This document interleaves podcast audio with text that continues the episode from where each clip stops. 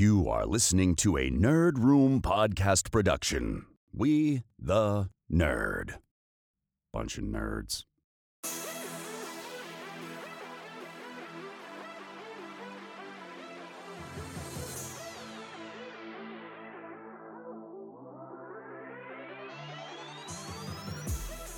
Hey everyone, and welcome to Nerd We talk all things Star Wars, Marvel, DC, and beyond. This episode number 314, we're discussing Godzilla vs. Kong Round 2, Avatar and its sequels, and a new Witcher and Ghostbusters video game reveals. I'm one of your hosts, Tim. And I'm Carlos. And Carlos, we are going to the beyond this week. We have specifically structured this episode outside of the Star Wars, Marvel, and DC content and are bringing you exclusively what we like to dub the beyond with Godzilla vs. Kong. We got a round two coming up here. Avatar, the long awaited sequel, just a tiny bit of information coming from that and stuff that we missed.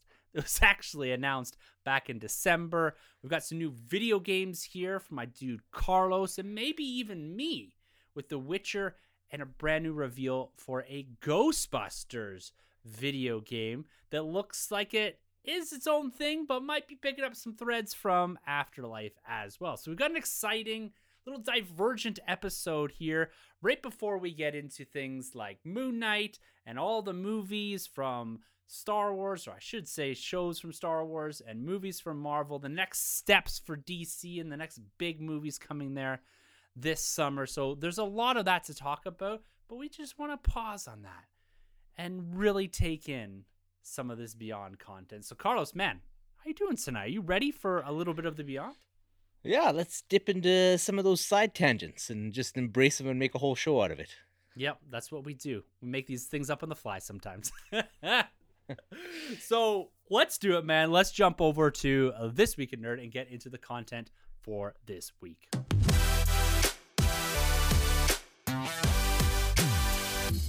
All right, everyone, welcome to This Week in Nerd, where we discuss the latest and the greatest from the world of nerd. And like I said at the top, this is all going to be inside of the Beyond, and we're going to kick this one off with the most long awaited sequel of all time the sequel to the biggest film of all time until Kevin Feige decides to re release Avengers Endgame for a short run to again overtake Avatar's billion dollar, multi billion dollar worldwide cume.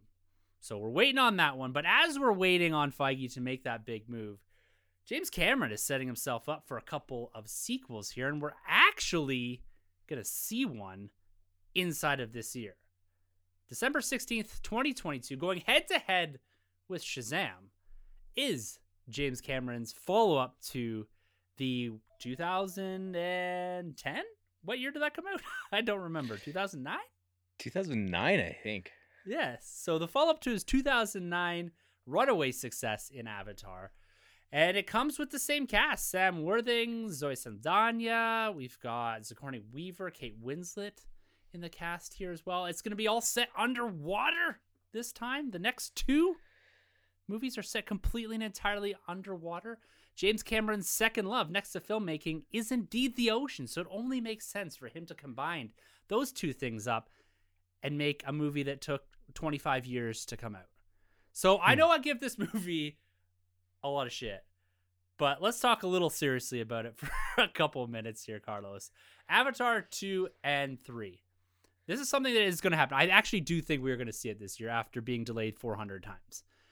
But it does look like they're going to bring something a little different from the previous version, which is a bit of commentary around deforestation and what's going on in land and shifting over to the ocean and providing probably commentary around how poorly we're taking care of our oceans, which is a legitimate thing, and it's speaking through through Avatar likely two and three here. It looks like everything is done. They filmed all the mocap. They did it all underwater because James Cameron was not satisfied with doing what they call dry to water, where they do everything on wires. This is all done underwater. Crazy motion capture underwater. That's why I guess it took so long to come to fruition. They filmed all of this inside of a 900,000 gallon tank specifically designed for this movie. So pretty wild production. A lot going into this. He's trying to change the game the same way he did with Avatar, where he made us go see 3D movies for a total of like 10 years. Now that's gone. Let's see what he brings to the table next. But I want to hear your thoughts here on Avatar. 2 3. Is it coming out? Do you want this, man? Do we need this? Is Avatar going to change the game again? Uh, let's handle those in order, I guess. Uh, do I want this? Yeah, sure. Why not? Um, uh, I'll be happy to check it out on Disney Plus when it eventually hits there, but probably not going to pay the dime to go.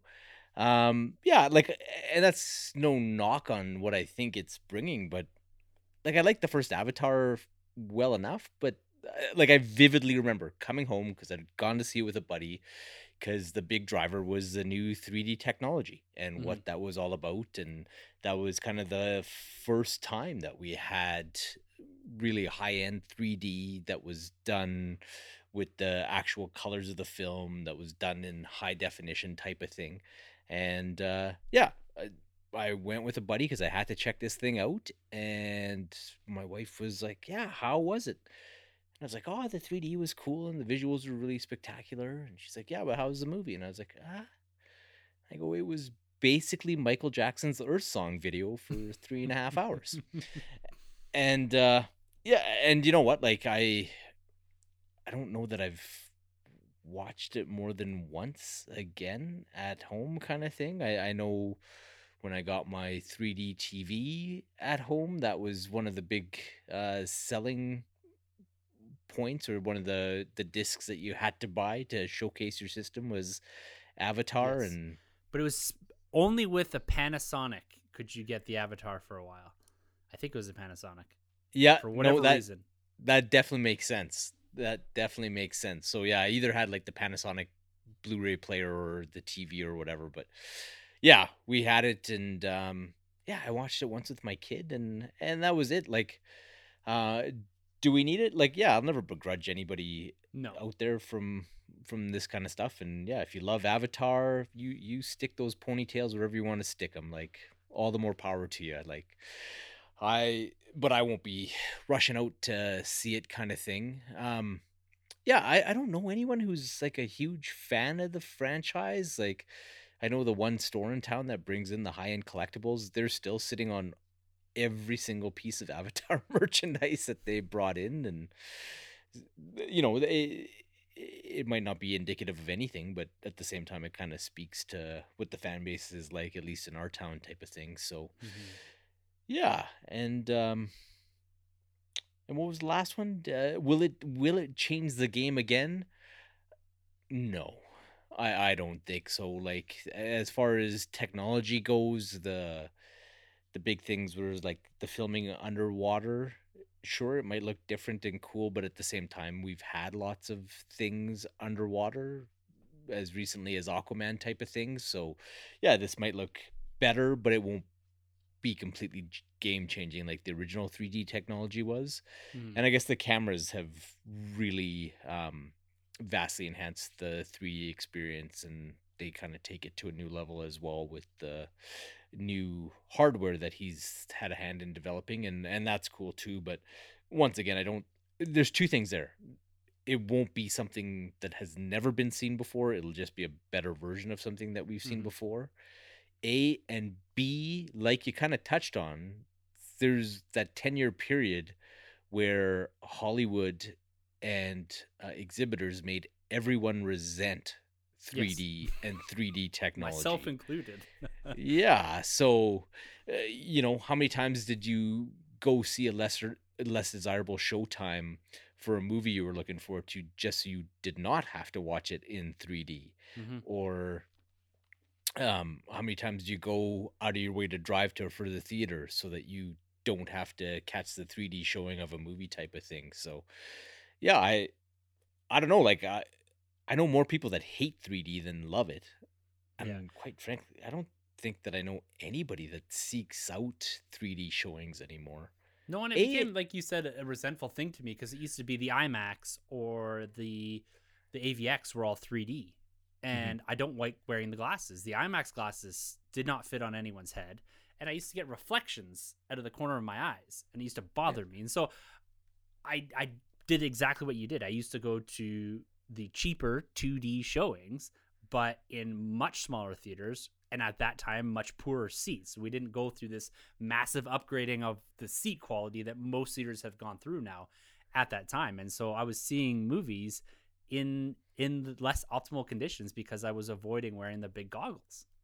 hmm Yeah, and I don't know. From for me, the biggest thing with 3D is that after 15 minutes, you don't even notice it anymore because your eyes adjust, and Mhm. like I'd find the odd time where if I was seeing a movie for the second time, I'd actually take the glasses off so Mhm. that I could try and get the 3D experience back. So let my eyes adjust back to what it is, and then throw them back on. But yeah, uh, I don't know.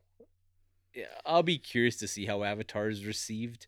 Um, I know at least on this side of the pond, it's a it's almost a bit of a joke. So hmm Well, and I think like with the technology, just pulling on that thread a little bit, I think at the time, if it was used for specific films as an event style of viewing, as an immersive experience, and not with every single film. Like, did we Mhm. need a Jackass movie in 3D? Probably not. There's movies that aren't developed and then go through post conversion and actually potentially degrade the experience and the quality of it because they've gone through something that wasn't shot specifically to be that all immersive experience that Avatar was. And so I think for Avatar, it I don't remember it, but it was probably awesome, the first experience of it.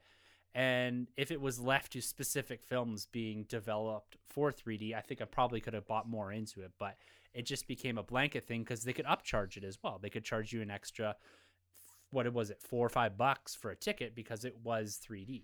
It was meant to be a better experience. So that always kind of frustrated me. But on on the the game changing side of it, I find it interesting because I look at George Lucas and what he did with the original Star Wars trilogy, and then he did quite a few years later, right? Like very similar time frame. Like it goes from 83 to 99. And I guess you Mhm. can count like 97 in that, where he's redeveloping technology, revisiting a franchise. Yes, he did complete his story. This one was never completed. But when you look at on the technological development side of things, he goes into the Phantom Menace and what he did with this special edition and changed the game again there when it comes to visual effects and shooting on the big, massive blue and green screens and imprinting everything in the background. Like a lot of things do that now. That is basically common practice for a lot of these big films. And so Lucas changed the game twice, 20 years apart or whatever it was, right?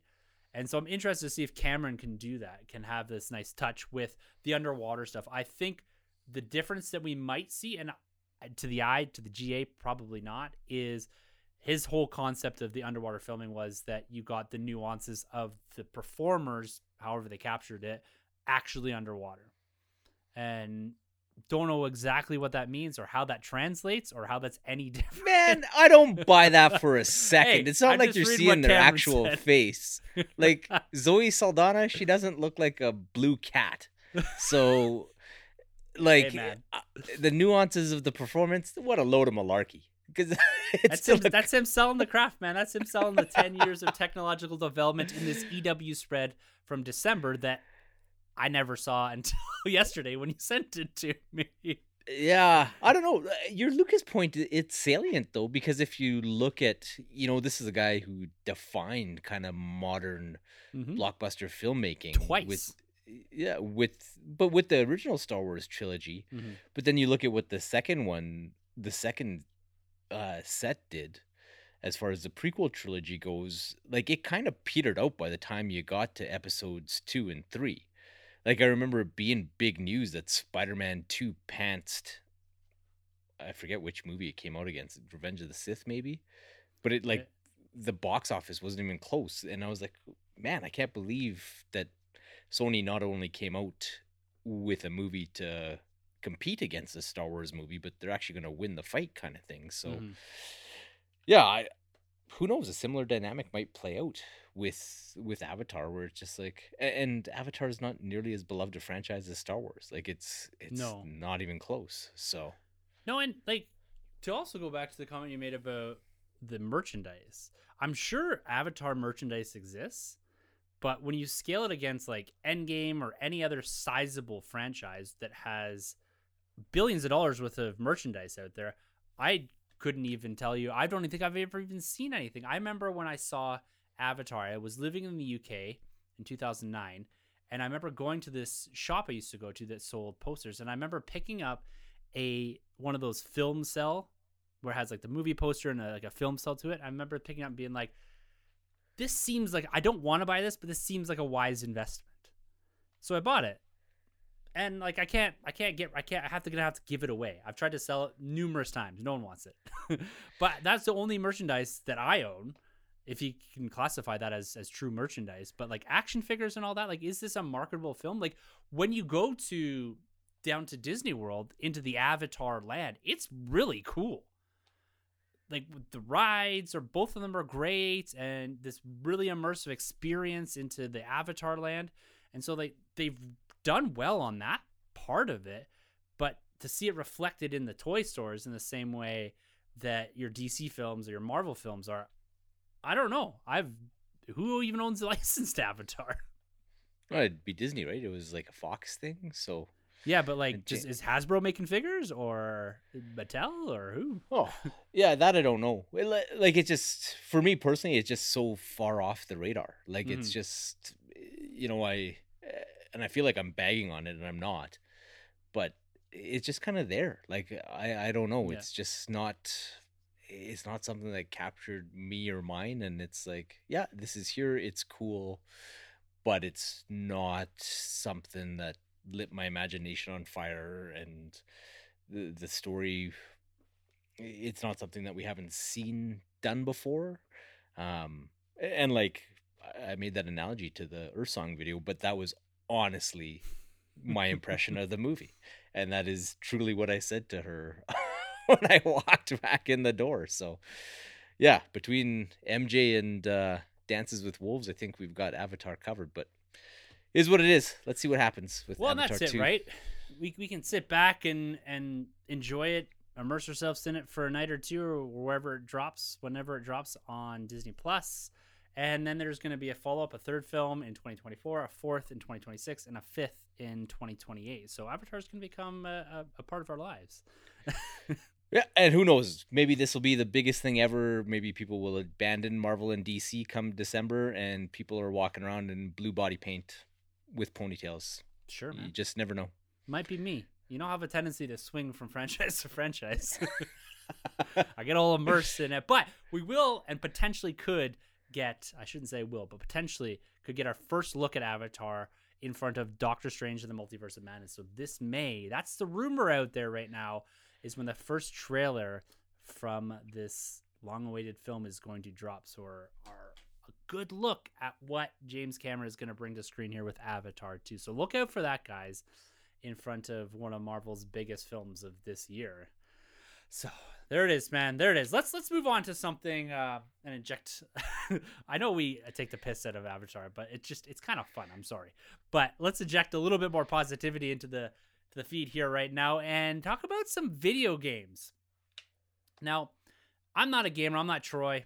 I'm not here. I'm not going to pretend that I am the the gamer guy. I like to sit on the periphery and watch the trailers and stuff. That's that's what it is for me. But Carlos, talk to me about one of the, the first game here that we're going to discuss in the next entry into the Witcher franchise on the video game side. You've been collecting the figs, you've been watching the TV shows, you've been playing the game. We've got I guess which number is this? Number 4? Well, this will be like the fourth game that they've done, but it'll be something completely new. So yeah, like over the pandemic, I went all in on immersing myself in the continent, and yeah, I don't, I don't think that there's anything left that I haven't, uh, I haven't scratched. I've read all the books, read all Devoured the the comics. books. yeah, yeah, I, I haven't read a book series that fast ever. Um, but yeah, this uh, they announced that they're going to be doing a new Witcher saga, and Project uh, or CD Projekt Red is made the announcement themselves, so it, it's official uh, that they're going to be doing it. But uh, interesting, they're going to be doing it with Epic Games, who is probably most famous for the Fortnite franchise, but also they did Gears of War, so it'll be interesting to see what happens. The uh, teaser image that they showed, so with the Witchers, there's different schools of Witchers. So there's like Geralt, our main Witcher that we followed since the inception of the franchise, is part of the school of the Wolf, but there's like the school of the Viper and Manticore and so on and so forth. But uh, my read on this medallion that they had uh, in the snow was that it looks like a cat. So I think it's going to be based on the School of the Cat, which is a pretty interesting school. So uh, they're kind of the one Witcher school that would train assassins, which was a bit of a deviation from.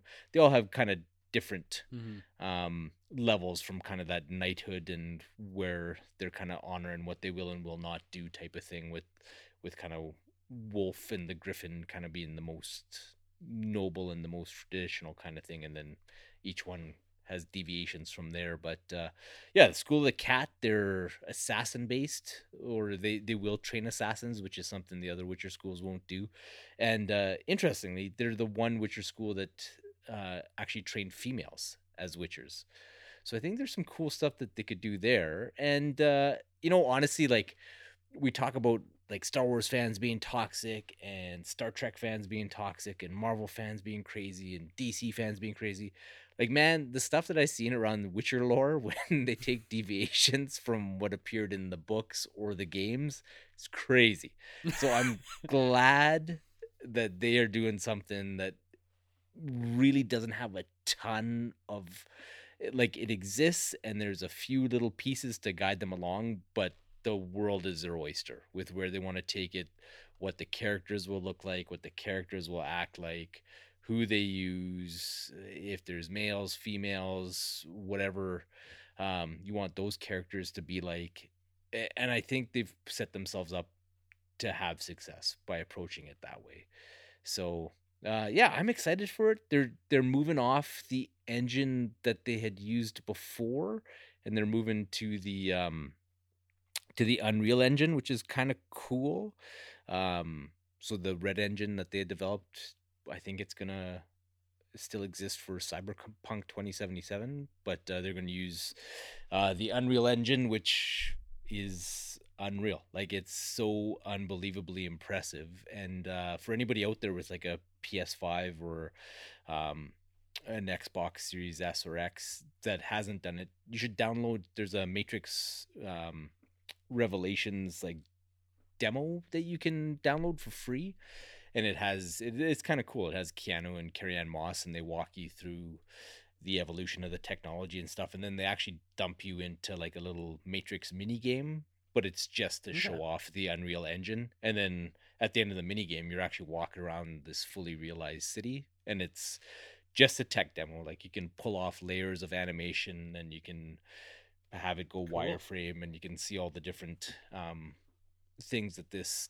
technology can do. But to have games set in that is is pretty exciting and immersive with the new technology. So yeah, to have folks that can do a great game like CD Projekt Red heading this thing, but then having a studio like Epic Games guiding them along so that they can have the technology and gameplay side nailed down so we don't have another cyberpunk 2077 situation that's that's pretty exciting for me and just to be able to jump back into this world which is pretty interesting but with all new characters and you know if they cross over with the school of the wolf you're there and who knows maybe if you fight Geralt or you team up with him i think that'd be enough like i as much as he's my boy i'm eh, just like the skywalkers in in star wars like it's a it's a big world it's a big universe so let's explore different corners of it Very cool. Very good. Do we have a date on when this is expected? Is this just launching or are they well into development on this game? I, i'm going to suggest that they've taken a few steps but it's going to be a few years out i'm Yeah. sure Well, that's the Um, thing that always blows my mind. I guess it's not too dissimilar from time frames for movies, almost probably a little longer. But some of Oh, these yeah. game announcements drop, and it's like, "This is gonna be awesome. Here's a tiny little snippet. We'll see you in 2026." It's like, holy moly, that's a long time to wait for a video game. oh i know man like ubisoft announced their star wars license 2019 and they're talking like 2025 for the first game that we'll see That's from so it wild. Like it's, I guess like I don't really appreciate the time and effort in the same way maybe I do with film production. Like I'm not a I've never been on a film set or anything, but I think I have at least a scope as to what goes into it in the timeline based off the coverage that we do. But I have none of that for video games. I have no appreciation for it whatsoever. Yeah. Well, then there's just so many layers to it, right? And the bigger, more immersive, more expensive. Like Mhm. these games are wildly expensive, but um, the deeper the, game is, the longer it takes to make. So we shall see what happens. Ugh. I don't know, man. It, it's not all. It's definitely not made for me. But I, I'm I love to see that fans of those franchises, like yourself, are getting more content from from the universe, both on the video game side and of course what they continue to do over on Netflix. And I'm sure everything else is continuing to roll because it's a it's a franchise that I don't have any eyes on whatsoever. But there's a seems to be a quite a large fan base. Oh yeah. Well, and like Netflix is on their like second live action show, and they've been Mhm. doing like anime stuff too. So that series has been quite the coup for them, and yeah, the comics are rocking and rolling. So we'll see what happens Pretty going cool. forward. Yeah, Pretty and cool. to think it it just like was born out of some Polish fanzine. Guy guy was writing short stories and then decided to kind of smash them together and make a bit of a continuity and yeah it, it, it's fascinating. And it's it, honestly it's it's a case study in something existing and then becoming something else and then trying to retcon and massage things into being a linear timeline and it just doesn't work. Like the the first Witcher game is kind of an adaptation of the book, but it's also completely choose your own adventure, so you can take it in a totally different direction. And then the second game is diametrically opposed to most things that happen in the book, and, the third game is like almost a direct sequel to the books. It's weird, but I love it. Awesome. Awesome. Excited for you. Excited for you. Now another game is going to be dropping I guess within this year, maybe, maybe next year, I'm not too sure, but it is a Ghostbusters game. I'm not sure if this is a follow-up to the game that came out like a maybe a decade ago. I'm not sure exactly when the last true Ghostbusters game came out, but Ghostbusters Spirit Unleashed trailer dropped onto us today, surprise trailer, which gave us a look at what this game is actually going to be, both in story and in look. And I got to say, it looks pretty cool. You know, I'm I'm here all day for Ghostbusters, especially when you got both Ernie Hudson's Winston Zeddemore and Dan Aykroyd's Ray Stantz making cameo or even maybe more influential appearances in this game. And we've got a whole new ghostbusting crew. It feels like a little bit of what they set up in afterlife. I'm not i'm not saying it is a sequel to afterlife or inside of that continuity but it's got a very similar feel to i think what we all thought was potentially going to come out of the back end of afterlife where you have a new set of guys ernie hudson's winston zeddemore running the show a little bit using ray to kind of drop in there as being a bit of your uh, master of everything. And dude it's pretty simple it looks like. You're out there busting ghosts throw on the proton pack get your pke meter out get your ghost trap and then go grab some ghosts. But they do i guess flip it here where you can be the ghost as well and play from the ghost perspective. And so they kind of really make a point of that in this trailer that you can play from both sides it's only half of it being on this and so expanding the lore doing all kinds of crazy stuff you know what? I'm probably never gonna play it, but I'm here to watch all the cutscenes and see what other people think about it. But from a gamer like yourself, Ghostbusters Spirit Unleashed, man, is this something that that intrigues you? Is it the story? Is it the look? Yeah, I, I wonder how much story it'll have. It certainly had the sense, or gave me the sense that it's a player versus player type of thing, Mm-hmm. where you're going into different maps and busting some ghosts with your buddies. But that could be pretty fun, and especially if you're playing a group of people that are actively the ghosts. That's Yeah. pretty amazing too. So, yeah, it could be cool, and uh, hopefully there's a bit of couch co-op as well. And and like who knows, maybe we can have a get together here and play some Sweet. Ghostbusters all together, or like do a team up, and Troy and Sunny can join from his console, and off we go as the four Ghostbusters. But I do like how, like you said, it it seems to pick up some of the threads from Afterlife, and Mhm. you have Winston as kind of the financier and the guy who's been given the job of carrying the backstory for the Ghostbusters and who's running the different crews. And then, yeah, Dan Aykroyd out of his shop has the. Uh, what is it, Tobin Spirit Guide that I think Yeah. you entered to become the ghost. So, yeah, it, I I love anything like that that it really embraces the source material and yeah, it's it's probably not going to be as deep or, or immersive as something like The Witcher, but at the same time, like these type of games are the ones that if they're done well and if they're fun, uh, they can last into perpetuity. Where Mhm. you know you just want to scratch that Ghostbusters itch and off you go and do a bit of ghost busting. So yeah, as long as that gameplay is is fun, man, I can see this really cat capturing people and yeah, who knows? Who knows what we'll get out of it? Well, the the franchise itself, for lack of a better term, got new life breathed into it this past year, and we're going forward full on. Right, toys are back on shelves, movies are hitting, kids loved it, adults loved it. We're likely getting sequels. I would guess that at some point there's got to be a cartoon or something coming down.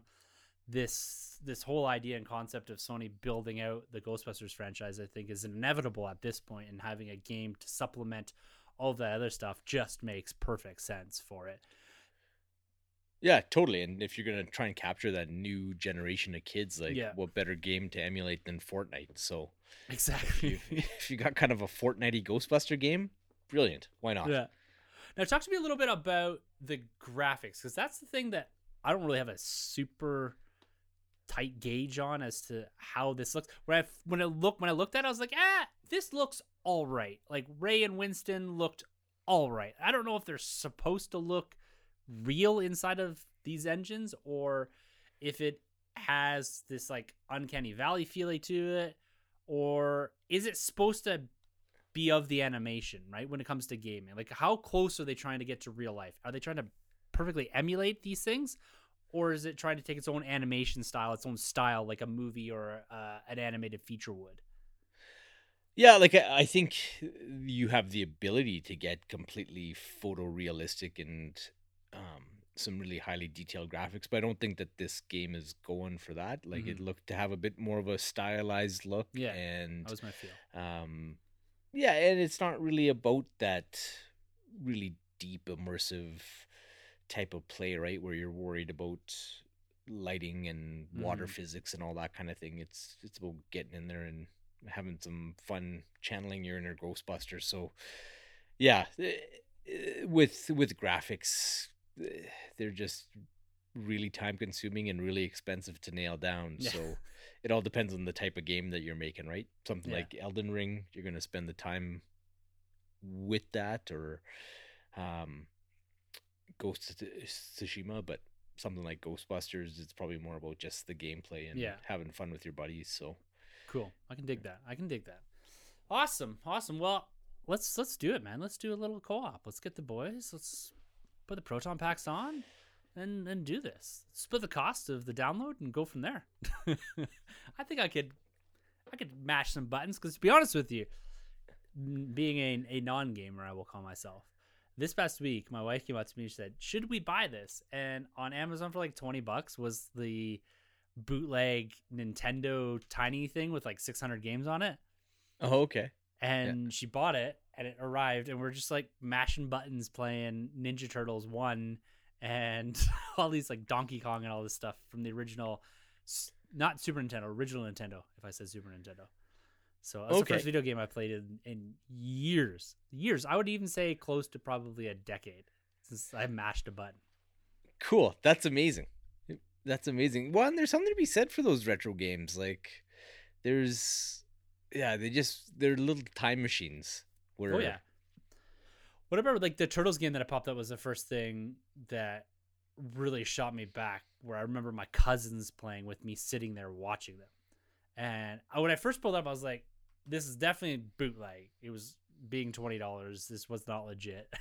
Came from Amazon, so it's coming from a company that hasn't been sued yet because of it. But Hmm. I, I got on, and it's it looks like it's like it's all like all the titles and everything are in in Japanese, I think and I'm playing this. I'm like, I don't remember enough if this is exactly it or if they've taken something and just dropped the turtles. But I, I'm pretty sure it was the original turtles on it. But but it's like the Nintendo game, right? yeah, yeah, it's exactly into the side scroller and the graphics. I couldn't tell like had if they changed the music to make sure. I don't know, but it all didn't feel right. Like it's above board. We didn't buy it from like some guy's trunk or something. But Yeah, I remember that game being like crazy hard, and I wonder if that's the one easy. where, yeah, Th- there's on the one. map and like you're this little guy on a map and like you go into the sewer.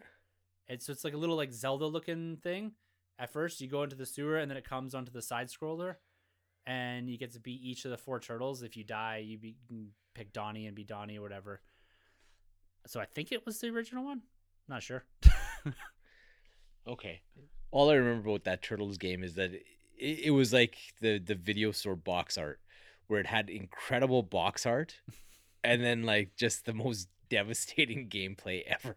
yeah, yeah. It didn't seem easy. I got bored of it very quick, or frustrated. Maybe is the better word. But my youngest or my oldest liked it. She like just mashed around. I don't know what they were playing, but yeah. So I'm a gamer now, guys. No big deal. No big deal. I got a, I got a console upstairs. You know, twenty dollar console.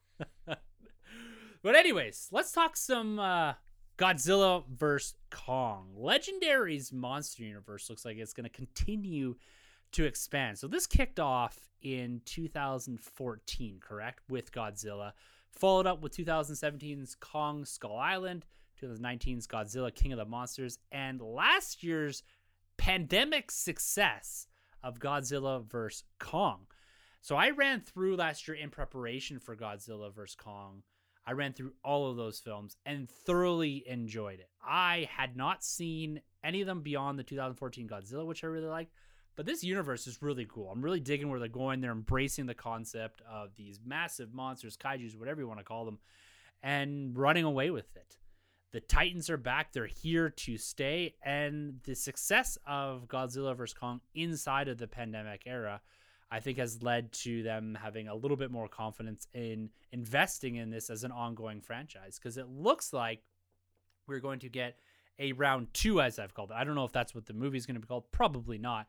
But it looks like a follow up or direct follow up to Godzilla vs. Kong with both Godzilla and King Kong, and it is coming as it was recently announced, I believe, in the Hollywood Reporter or Deadline, maybe Variety, that they will be filming in Australia. And this was the first real confirmation that we were getting a follow up inside of this franchise on the big screen. So, very, very exciting there. Carlos, the Monsters universe. I think your experience has been relatively positive with it. I believe in an episode way back during mid pandemic, we did touch on and discuss Godzilla vs. Kong because I think it was an at home viewing, and I, I do remember you enjoying that. Is this a universe you want to see more of, especially on the big screen? Yeah, man. I I absolutely love these movies. I I enjoyed the original like 2014 Godzilla or whatever it was uh well enough, but it, it really picked up steam for me with um Skull Island and then King of the Monsters. Yes, King of the Monsters where, I think is the best one. Yeah, it just it really hits its stride and then yeah, Godzilla versus Kong was wonderful as well. Like they're just good fun um, entertaining movies, right? You get exactly what you signed up for, which is awesome. So, yeah, I'm I'm excited for this. I had no idea that they had something ready to go from the yeah. MonsterVerse, but uh, I'm excited. I'm excited that they're going to get cameras rolling, and these movies, I think, have a relatively quick turnaround. Mm-hmm. Um, and with these things, they get uh, infinitely cheaper and faster to do once you have those assets in place, right? Like you don't have to build Kong again and you don't have to build Godzilla again. So, yeah, I'm curious to see where they take it. I thought the world that they set up at the end of King of the Monsters is very interesting and leaves it open for so many cool things to do and so many avenues that you could take it and uh, i think like honestly the biggest issue with the monster movies is just making sure that you handle your human characters yeah. and the arcs that they're going on well. Um, you know, eh, where those movies struggle is sometimes hammering out the motivations of your human characters. So as long as you get that straight, I think uh, the world's your oyster with what you can do with the monster movies. So yeah, I'm I'm excited for a sequel to this franchise. Excellent. Yeah, me too, man. But that's not the only thing we're to get inside of the monster universe. So let's take that excitement and ratchet up a little bit because it looks like back very quietly in January of this year, Apple TV Plus signed a deal with Legendary Pictures and the Monsterverse to expand into the live action TV series or streaming service series, whatever you want to call it.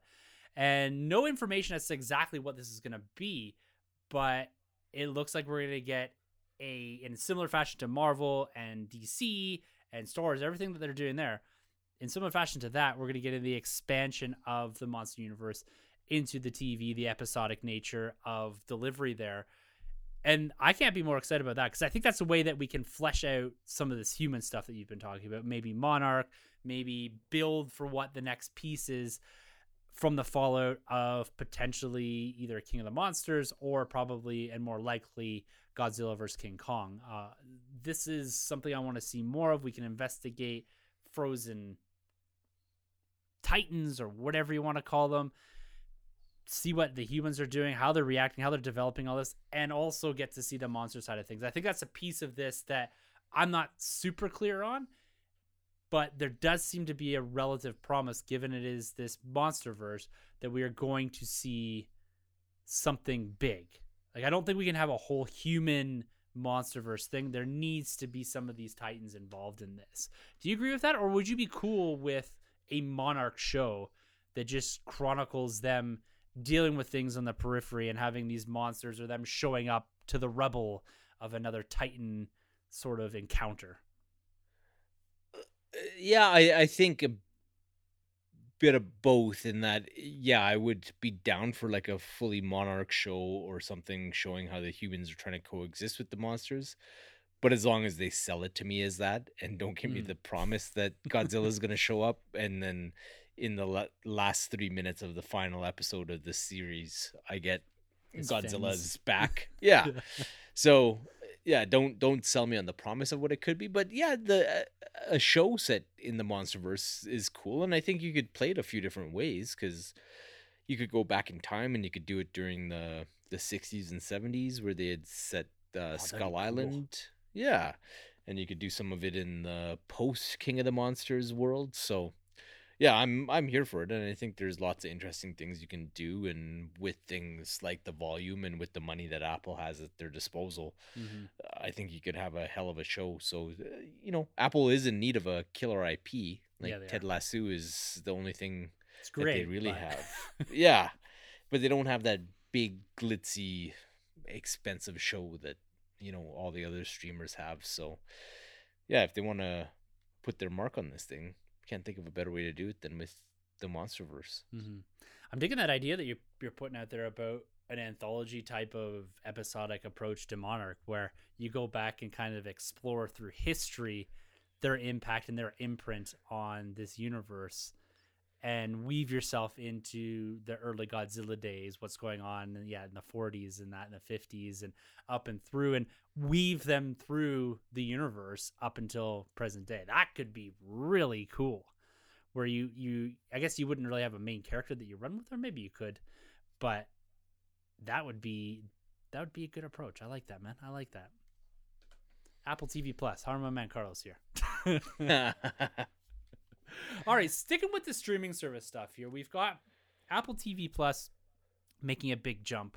We've seen Disney Plus and HBO Max be very, very successful on their platforms as they get into their second and third years of running. They've found their footing, they've found their feet on what they can do, what sort of release schedule works, which characters are, are really being impactful, and actually getting beyond just being libraries, delivering new and consistently delivering new TV shows and movies that are well received and something that everyone looks forward to. It seems that on the Disney Plus side, we're going to getting all these Marvel and TV shows. HBO Max is, is just killing it right now with Peacemaker and the announcements related to the Batman stuff. But it looks like Amazon is trying to to really wedge their way into this because when you think about Amazon, Amazon Video or Amazon Prime Video isn't the first thing that comes to mind when you're thinking about your service to get free delivery is how I think most of us think an Amazon Video is a nice tack on, but definitely not one that we scroll through in the same way we scroll through Disney Plus and Crave or Netflix, right? And it looks like Amazon now they've been doing this this deal with MGM. We've spoken about this before. This deal's been going on for a lot while, but it looks like it is officially complete from what we can see and from the reporting out there. So an 8.5 billion dollar purchase of MGM. Now, the things that people remember MGM for the lion roaring at the front and James Bond, right? It's a very old thing. It used to be MGM Studios down in Disney. That's kind of how I remember MGM. I couldn't tell you much of their library except for things like Rocky. Uh, what else is there? Bond. I think RoboCop is MGM, Yeah. if I'm not mistaken. So a favorite there of Carlos's. Um, things like Pink Panther, Stargate. So there, there's stuff there, but it looks like Amazon intends to, I think, keep the MGM studio production side on tap and going, but also integrate it in some form into what I would assume is their streaming service platform with the library at least that it will deliver, coming with things like the the 40 Bond films or whatever there are. But it looks Mhm. like Amazon is not play, planning on making any changes to the MGM content or making it exclusive to Prime Video, so you'll still be able to access it and buy it in other places and all that. Uh, the theatrical stuff, Amazon is intending to continue supporting all theatrical releases. So this isn't kind of a we're gonna pull everything and put it on uh, Amazon Prime. And right now, there's no changes to the Bond franchise, so they're gonna still progressing forward with that. That's the the big crown jewel of this purchase, I guess, is that IP. So this being a tack on to your delivery service. Now with this big price tag behind it, we've got things like the Lord of the Rings coming to Amazon Prime. They're starting to move in this environment. Can't they still keep this as a quote unquote free chunk of Amazon? Or do you foresee this being a paid uplift that we're gonna have to to to basically sub into to get access to some of this stuff? Can they? Yeah, absolutely they can because Amazon makes money hand over fist. So, yeah, Will could they, they give maybe? yeah, could they give this as a nice bonus to people that already give them far too much money? Mm-hmm. Yes. Will they? No. I, I think that it's just an inevitability for when they tell you you're either going to have to have a surcharge for Amazon Prime Video or with their weird channels thing and subscriptions within the service uh, setup that they have where the MGM stuff will be behind a, a paywall that you have to pay X amount for, or you have your Bond channel where you pay for that, or your Lord of the Rings channel where you pay for Lord of the Rings type stuff. So, Mhm. yeah, I, I think that there will be some kind of fee to access all these new things that are either a coming or some of this library content. yeah. Um, they will still be making money on some of that library stuff because I think it a lot of it is leased out to different streamers and hmm different TV stations and all that kind of stuff, right? So you'll still be able to watch your your Rocky movies on those Saturday afternoon TNT marathons Yeah, or right. whatever it is. But Every holiday ever in the U.S. yeah, but uh, yeah, it, it is coming. There's no way that that's going to be completely free forever after they paid money to get it. Well, exactly. Like eight point five billion dollars is a, a bit of a drop in the hat for a trillion dollar company, but it also is a, a company that's there to make money inevitably. And I, I do agree with you that I think that some of this stuff's going to end up behind some sort of paywall where you need to up your subscription to Amazon Prime Plus or whatever to get access to things like this because when you look at this and then also the investment that they've made into the Lord of the Rings show that's going to run what four or five seasons they've committed to like billion dollars to get that up and running I, I just don't know if they can continue to offer it as a secondary piece of your delivery service right? It just doesn't make sense as a business model. And i even went on to amazon today. It's not even a convenient click to get to amazon prime video at least through a computer or a phone or whatever right? Like maybe they have an app i don't know but I went into like just on my computer before we started talking here, and I had to you have to like dig for it. It's not just like a click to get to the video part.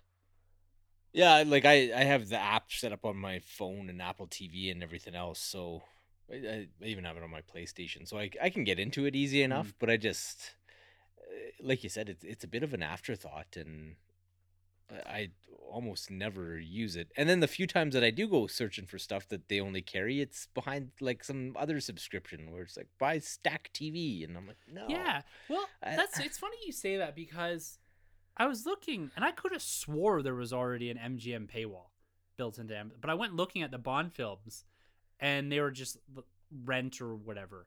But I, I during the pandemic, I remember looking and I remember thinking like, oh, they've already built a paywall into this stuff, this MGM stuff. So I couldn't find it. Maybe it does exist, but yeah, I think it'll just be another tier. Yeah, like the Bond and Rocky films right now. Ironically, I think both of those uh, franchises are all on HBO. Okay. Like they're on they're on Crave up here for sure because I watched them not that long ago. So, um, yeah, I'll be I'll be curious to see what comes of it. I I personally don't see myself subscribing to to that. Like, I'll probably just buy the Craig Bond movies when they Mhm. do the inevitable box set, and I'll be happy with that. And I own a bunch of the other stuff anyways. So, Yeah, this this MGM purchase doesn't it wouldn't get me through a paywall. The Lord of the Rings stuff probably would. That show. Yeah, I don't know. Nah. I, I'm game Uh, for. I had to. Get, I would give it a chance for a month at least. I you can go to Middle Earth, man. I'll, I'm gonna stick on the continent with uh, with my Witchers. I'll just hang there. All right, I'll let you know how it is, Ben. I think it comes out in September or something like that, or at least the fall. But yeah, I doubt they probably would have announced a paywall for that if there was going to be. That that seems to be like their flagship piece that they're putting out there to to relaunch or to properly launch. This is being a competitive streaming service to the likes of Disney Plus and HBO Max and all that. So it'll be interesting to see how they they build this out because the other services that we all subscribe to are doing similar things when it comes to making different tiers and paywalls to access different things. We walked into Disney Plus at like nine ninety nine a month or whatever it was, seven ninety nine a month maybe in the states. Very reasonable. Netflix, I think when we first started subbing to it was like eight ninety nine a month, and we've seen those steady rises and steady increases into tiers now.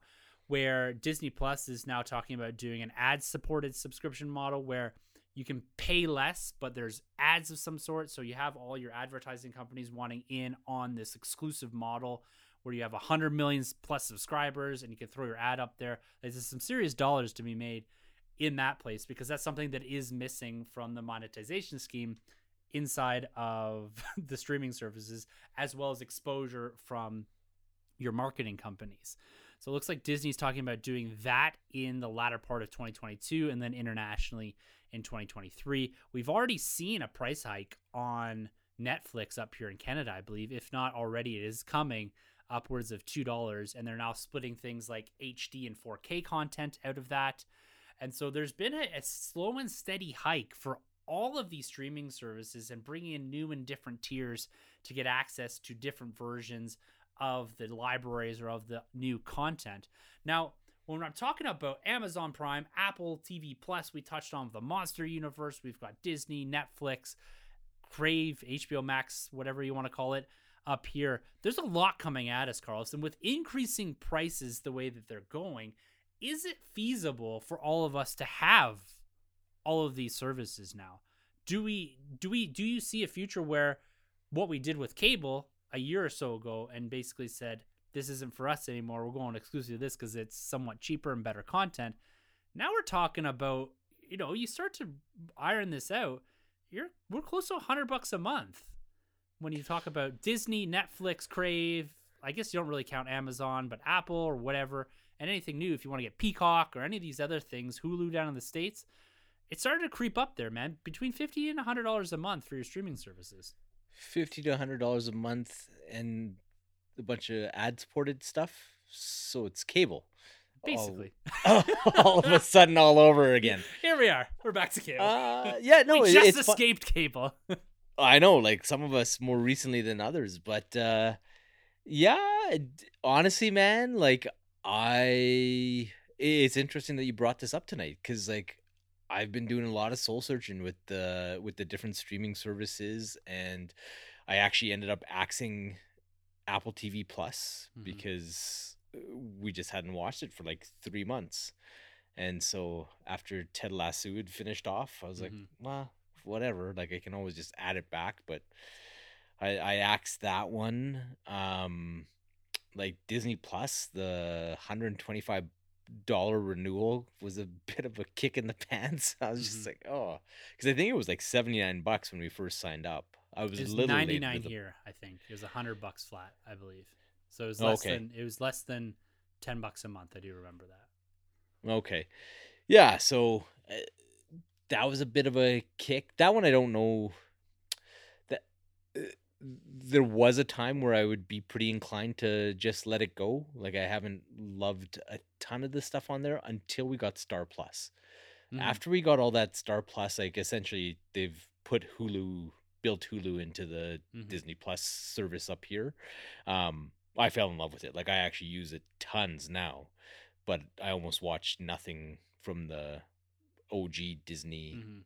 Plus side of things. It's all Star Plus type things or shows that I never got to because there were just Hulu shows in the in the US. So yeah, I I quite enjoy Disney Plus now and I feel like I'm getting value for my money because for a while it was just like one one of the kids was using it exclusively. Mhm. So um yeah, I like that one. Honestly, Netflix is kind of on the bubble. I've too. redu- yeah, I've reduced Netflix down to the most plain Jane version of it where it's like SD vanilla one account and it was a bit of an experiment like I did on the slide to see if we'd actually run into issues with people using it on multiple devices and all that kind of stuff. I think once. And at that point in time I had reduced it down for like 2 or 3 months at that point in Yeah. time. and I was like, yeah, there's no need for us to pay the extra 8 or 10 dollars or whatever it was. So yeah, I'm down to the most vanilla version of it and I'm like, well, if I could just have Netflix for like a month every Christmas and watch the newest Witcher content, then why wouldn't I do that? Because we're we're not watching a ton on there. Although that um, that could be a bit of a fight if I if I completely axe Netflix. So it's safe for now. We'll see. It's Netflix a tough one because I I have to admit that I've contemplated that as well. But every so often something comes along. It's like, yeah, this is this is cool. My wife and I watched The Adam Project this weekend and really enjoyed it. And it's something I'd, I'd never seen a trailer for. I did not know was coming. I heard a little bit of buzz online about it, and then boom, it's there on Netflix. I think the thing that that Netflix, like outside of I guess your Stranger Things and a couple IPs they built, they don't have like uh or maybe they do, and I just don't I'm not tuned into it, but like this major foundational thing like a Marvel or a Star Wars or a DC you know what I mean? Like or HBO, which is like very well known for creating adult oriented content that is really good. Yeah. Netflix is just kind of this smattering of stuff. It's got like CoComelon on it that is heavily watched in my house and random documentaries that I like.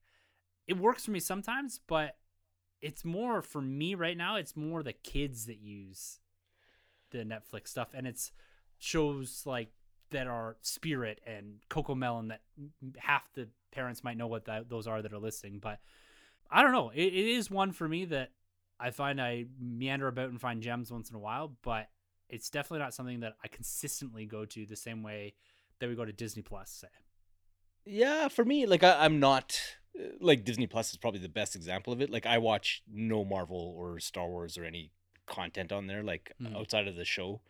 If we didn't do this podcast, I probably wouldn't watch any of those shows, type of thing, until Moon Knight came up. But um, like I do like those adult dramas, like Dopesick, or like right now I'm watching American Crime Story and stuff like that. Like those are the type of things that I enjoy and that really drive me to HBO Max or Crave up here. And Netflix has those type of offerings, Yeah. and when they're good, like the Queen's Gambit, they're Yes. excellent. really, really good. But man, when they're bad or when they're like middling, there's always like this 30% Netflix bloat to their shows and movies. More their movies are more guilty of it than their shows. But they're just they just don't seem to be there. It's like Mhm. you you watch stuff on Crave or even like the Amazon Prime shows.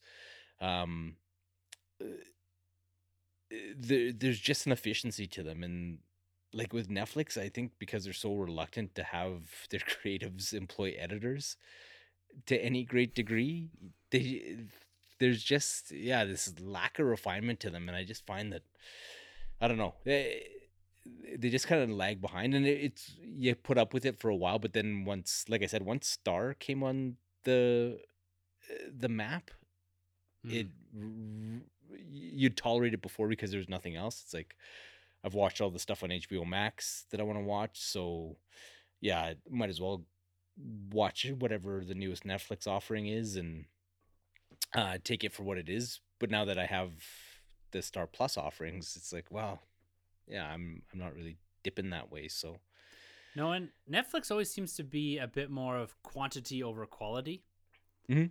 where your HBO Max is kind of the inverse of that, where their whole thing is we have new content every single week almost. And so it's hmm. good, but what that means is, like you said, you've got a lot of bloat on there. You've got a lot of stuff that's just there to say that it's there, that we've built our library. We have X amount of minutes of content that you can watch. And some of it's good and some of it's not. And I find that Netflix over the past, they seem to buy libraries from places overseas and then mm-hmm. it's English dubbed, which drives me nuts. Like, just play it in its original language and subtitle it. Like, I, I don't like that because we'll get on a show and you start watching it. Like, eh, so they, they seem to have bought um, potentially like a an Indian studio. And there's some shows we went to watch with my daughter that have like young girls in them or whatever, and they're all dubbed and the mouth's all off, and it just makes it very difficult to watch. And just just release it in its original form, original language, and subtitle it. My daughter Mhm. can read; it's fine. Yeah. Well, and kudos to them for looking to those type of areas for um the next uh bits of programming and Mhm. things that, you know, w- the world would have never found Squid Game without Netflix taking risks like that. So Oh, definitely. Yeah, Yeah. I think they they are diversifying in a very positive way. But Squid Game is is a great example. We watched that in Korean. Neither of us speak Mhm. Korean, but just subtitled it, and I think the nuances of the performance come across a lot better. Yeah. Yeah, we watched it dubbed and uh, there was definitely things that really hurt that experience with Mhm. just the, the English voice actors and whatnot. So I do wish we had watched it dubbed, but or not dubbed but subtitled. But as I learned, uh, you know, I, I do like to enjoy a drink in the evening, and uh, it uh, it it can become difficult, as I learned this weekend. to, to to read and drink. and, and to read and drink, yes. Hilarious. Well, it's going to be interesting to see how this this all evolves because this is a space that we've had a, a particularly close watch on over the last couple years, given the pandemic and the real shift that we saw and focus on these streaming services and how they gained a lot of momentum and popularity as these became a hub for people to gather around because they were still putting out new content or they had pretty deep libraries. And it's going to be really cool to see how those evolve now that we've sort of leveled out a little bit when it comes to the pandemic and the movie theater experience is alive and very well when you look at some of the big movies like No Way Home and the Batman. And we aren't going to be shifting over to this hybrid model. It doesn't look like maybe a shortened release window but they seem to going to have to to continue to build on their own without the support of these big franchise films that are meant for the theater experience being dropped directly on to the streamers. So gonna have to plow ahead. I, I'd be really interested, you know, in a in a parallel universe or whatever in the multiverse. Are we this far ahead with the streaming services? Did the pandemic change anything?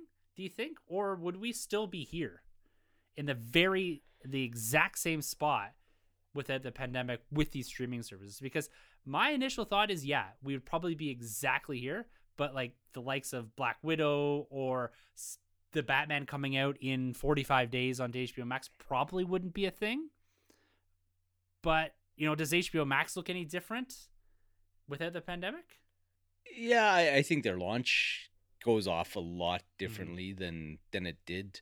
They're probably the anomaly though. Yeah. Um, HBO Max. Uh, there's there's certain streamers that I think accelerated their plans, uh, not wanting to be left behind and kind of seeing how rapidly the streaming space was evolving during the first kind of year, 18 months of the pandemic. But I think as we come out on the other side of it, there's going to be a leveling off, and Mhm. who knows, you might see a consolidation of some of these services, or Yeah. Team ups. yeah, Avengers style of gathering of streaming services. Who knows?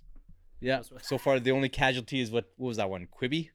Quibi, Quibi yeah. was the. o- yeah, took a quick nosedive. Well, there's so much money behind some of these too, right? And Mhm. they're positioned to not fail because of that. Like your Amazons and your Apples, and I, like they might dwindle, but they're certainly not going to to fail in the same way. Like Disney Plus is here to stay. Like that's that's forever, guys. Disney Plus is going to be here forever. Yeah, there won't be a bankruptcy or anything like that with any of these, but yeah, they they could stop generating, or they could be enough of a loss Mhm. that they they shutter them, kind of thing. I, I don't think Disney Plus is in jeopardy or that, but No. you know, something like Apple TV Plus. Mhm. Apple might just say it's not worth our time to keep doing it. Yeah.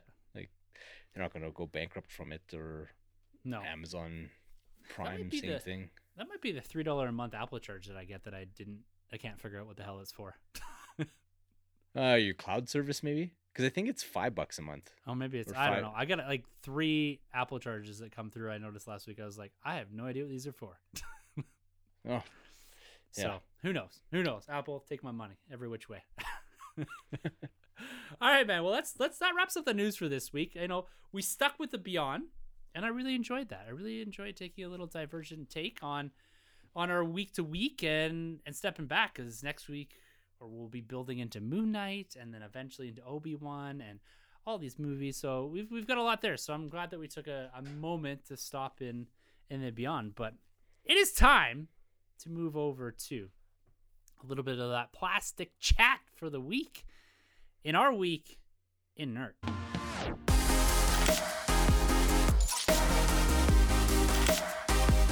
Okay, it is time for my favorite segment of the week, our final segment for the podcast, and that is our Weekend nerd, where we talk about our latest pickups, our plastic anxiety, what we're watching, what we're reading. So, Carlos, indulge me a little bit. What's been going on in your world over the last week when it comes to collecting? Uh, the Batman. Yes. I've uh yeah, made my way to the theater.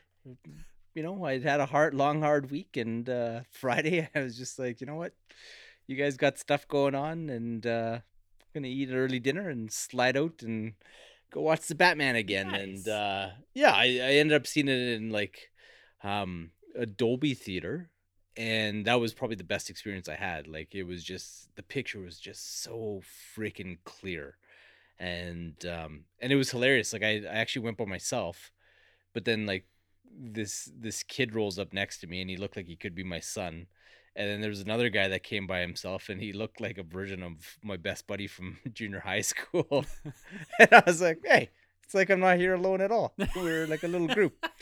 But uh yeah i i really the the dolby experience by far was the the best one for the batman. Like i think i've seen it in all the formats now um outside of like the crazy uh, amusement park ride seats and all that kind of thing because that's that's just not my speed but uh yeah it had really clear picture and just crisp sound and yeah i thoroughly enjoyed myself going to see it again and um and who knows we might sneak a, another viewing or two in uh, between now and then, but it's like I swear there's like subliminal messages in that freaking soundtrack because you listen to it and you want nothing more than to drop what you're doing and to run to the theater. Just got it in the car and you just turned towards landmark.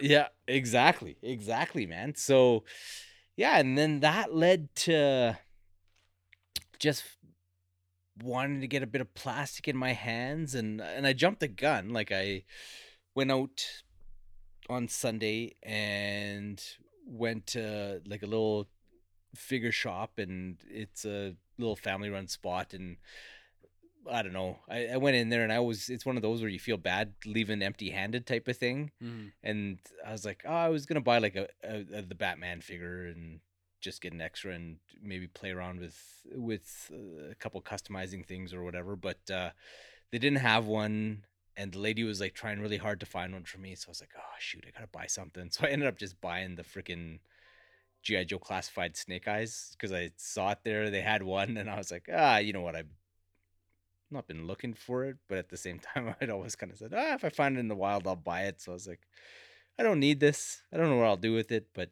you know what? I like you people, so Nice. I'll I'll buy this figure. So I, I brought him home, and then I was like, oh, I'll slide by Toys R Us, and uh, they actually had a couple Pattinson Batmans there, and um, I grabbed one, and I yeah, just playing around with some low key customization stuff. I bought a few new paints and whatnot, and yeah, just he's a work in progress and just playing around. But I got a few cool little effects on him. I based the color for the costume off of our boy Javi had taken some pictures at uh, South by Southwest when they had the costumes and the car on display and whatnot. So yeah, I pulled up the pictures that he had taken for his little video and whatnot and his article and used those as the basis for it. So went with a bit lighter color scheme because that's what the pictures look like and yeah, we'll we'll see how he ultimately ends up coming out. But yeah, I'm in no rush and just playing around with a few different paint effects and whatnot, and some of them work, and ones that didn't work, it yeah, back into the back into the dip and strip them off and try something else. So yeah, I uh, he- he's the extra, so it is what it is. So got that, and uh, yeah, bats and snake eyes, and then Monday I got the call, and the unmasked Selina Kyle had come in, so Oh, wicked. yeah, went and picked her up, and they actually did a really good job of converting Zoe Kravitz's face into plastic. So uh, I quite like that. I do wish that she didn't have the mask at the top of her head and that they'd given her the hair. Just I really like how she looked with that short hair Mhm. and the the costume in the movie. So, um, but uh, that's far beyond my skills. I did plant the seed in Troy's head that he should try his hand at uh, doing Zoe with the short hair. Don't care, but uh, uh, let's see what happens with that. So yeah, but that was my weekend nerd, man. Just a, a few fig pickups and a bit of playing around with a couple customizing things, getting my feet uh, my feet wet again with that. But yeah, Yeah. Look, I I got a little bit of an early preview of I guess the little Sunday project you're doing with the Batman there, and I gotta say, man, I freaking loved it. What you Oh, did thanks, it. man. Like, there's just little pieces you add in. I'm not gonna give any of it away. I'll let you reveal that when when you're comfortable. But I, to me, the effect that you added on, I'm gonna say the torso, Yeah. blew me away, man. It blew me away. I would just, Oh, I thank zoomed you. in on that and I was like, whoa, this looks so cool. And I wish they had added that to the figure, to be honest in real life. yeah, yeah. It's one of those with the with the small figures. You end up uh, being at risk of turning your giving yourself arthritis or going blind. But uh, so I can see why they didn't do it at the factory level. But uh, yeah, it. Uh, I'm I'm happy with how it's kind of coming along, and and I'm also happy to just kind of pick away at it. I, I'm pretty bad for trying to get everything done in one sitting. So with this, I was just like, nope, I got got the figure that I like, and uh, just pick away at this guy and put him down for a while, and then come back to him. And, Gotta love it, man. Yeah. Little Sunday afternoon project. Nothing like it. Nothing like it. Ah, well, so I teased last week that I had a little something that I was chasing a, a bit of a grail piece, a bigger purchase that I was very excited about. So I did go up to Snap Collectibles here in Airdrie, Alberta. Is about half an hour north of me, and we got a good friend Dave that that runs the shop, and he had something that him and I had exchanged some pictures and some discussion over Instagram. It was from our last visit. I did notice it. This being the 1989 TMNT Sewer Lair playset. Now, this is something that I did not have as a kid, but I lusted after for years, years and years. Being a big Turtles guy, I never had any of the big, big playsets. I had the van, I had the pizza throw, and I had all the figures. But the playsets were something that always eluded me as a kid, and I've been wanting this for so long.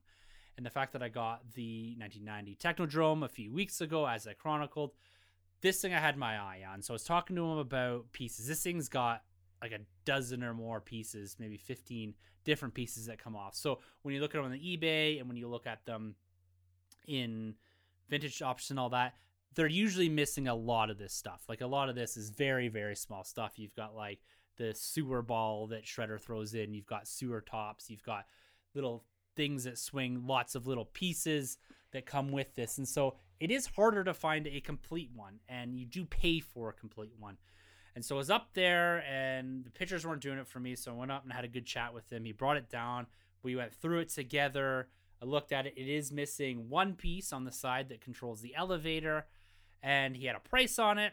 didn't love the price, but him and I were able to work out something. Dave's really good about this, especially for for people that are going up there and spending money like you and I do. But we were able to agree on the sewer playset. So I do now have another turtle grail piece added to the collection. I've knocked two big turtle ones off this year with the sewer playset and the Technodrome. So I am stoked to have this in the collection. And so much so that I did make a vlog style video that will be going up the same day as this podcast. So you can kind of experience Dave's shop. You experience a little bit of the discussion, not so much focused on this, but you do get to see pictures of it. And I've got a video of me going through it here when I have it back home. So you can experience that more in real time. I won't go through all of the details here, but know that a grail has entered the nerd room here. And I spent as as Carlos and I were exchanging text message on Sunday. I did spend as a you do with these with uh, Q-tip, rubbing alcohol, magic eraser, getting in there and scrubbing this thing down, scrubbing a lot of the play off of it, the scuff marks, and it is remarkable what you can do with a a little bit of TLC on these things, and you can make them shine and look almost brand new.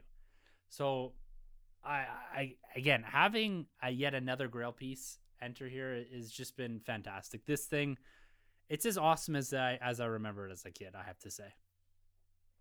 Man, that's awesome. That's awesome. And yeah, you got the box with that one too, which is amazing. Yes, yes. I guess I forgot to mention that. Yeah, the box came with it with the instructions and even the sticker. Like all the stickers are off it, but like that thing, not not really a big deal. But the box is this big, nice box. The back's a little beat up, but the front is pretty pristine.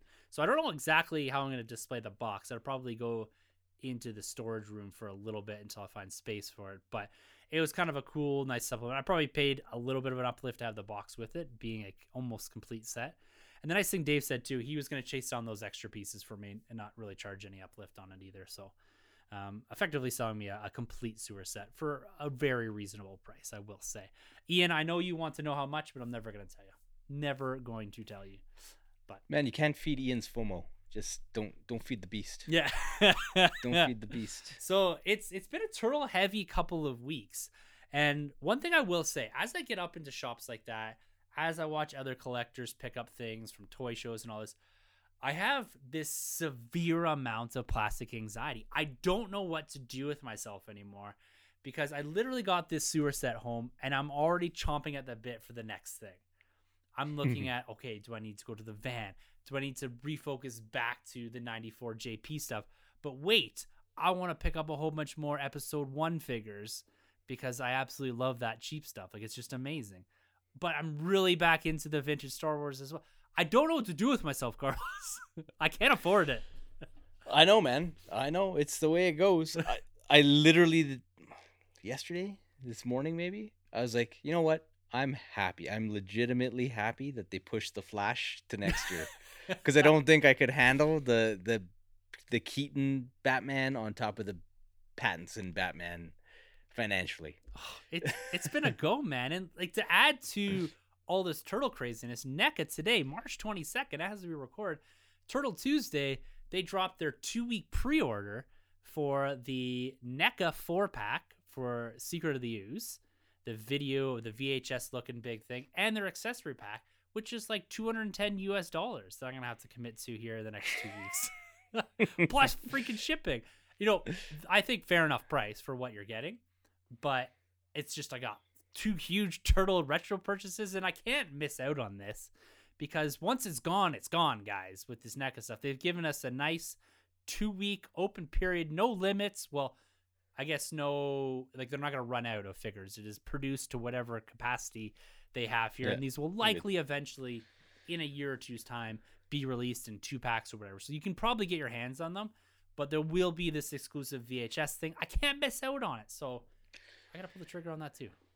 You gotta do it while, uh, yeah, while opportunity knocks, and then you know just pay Mr. Mastercard back on the back end. But yeah, yeah, yeah those timed editions are nice. In fact, Bottleneck just did probably yes. one of the sweetest the Batman posters that I've seen released. Phantom City Creative just crushed it with their kind of Batman bust on the question mark um, kind of puzzle piece bottom and perfectly encapsulated that film with like kind of the Riddler and so Selina good.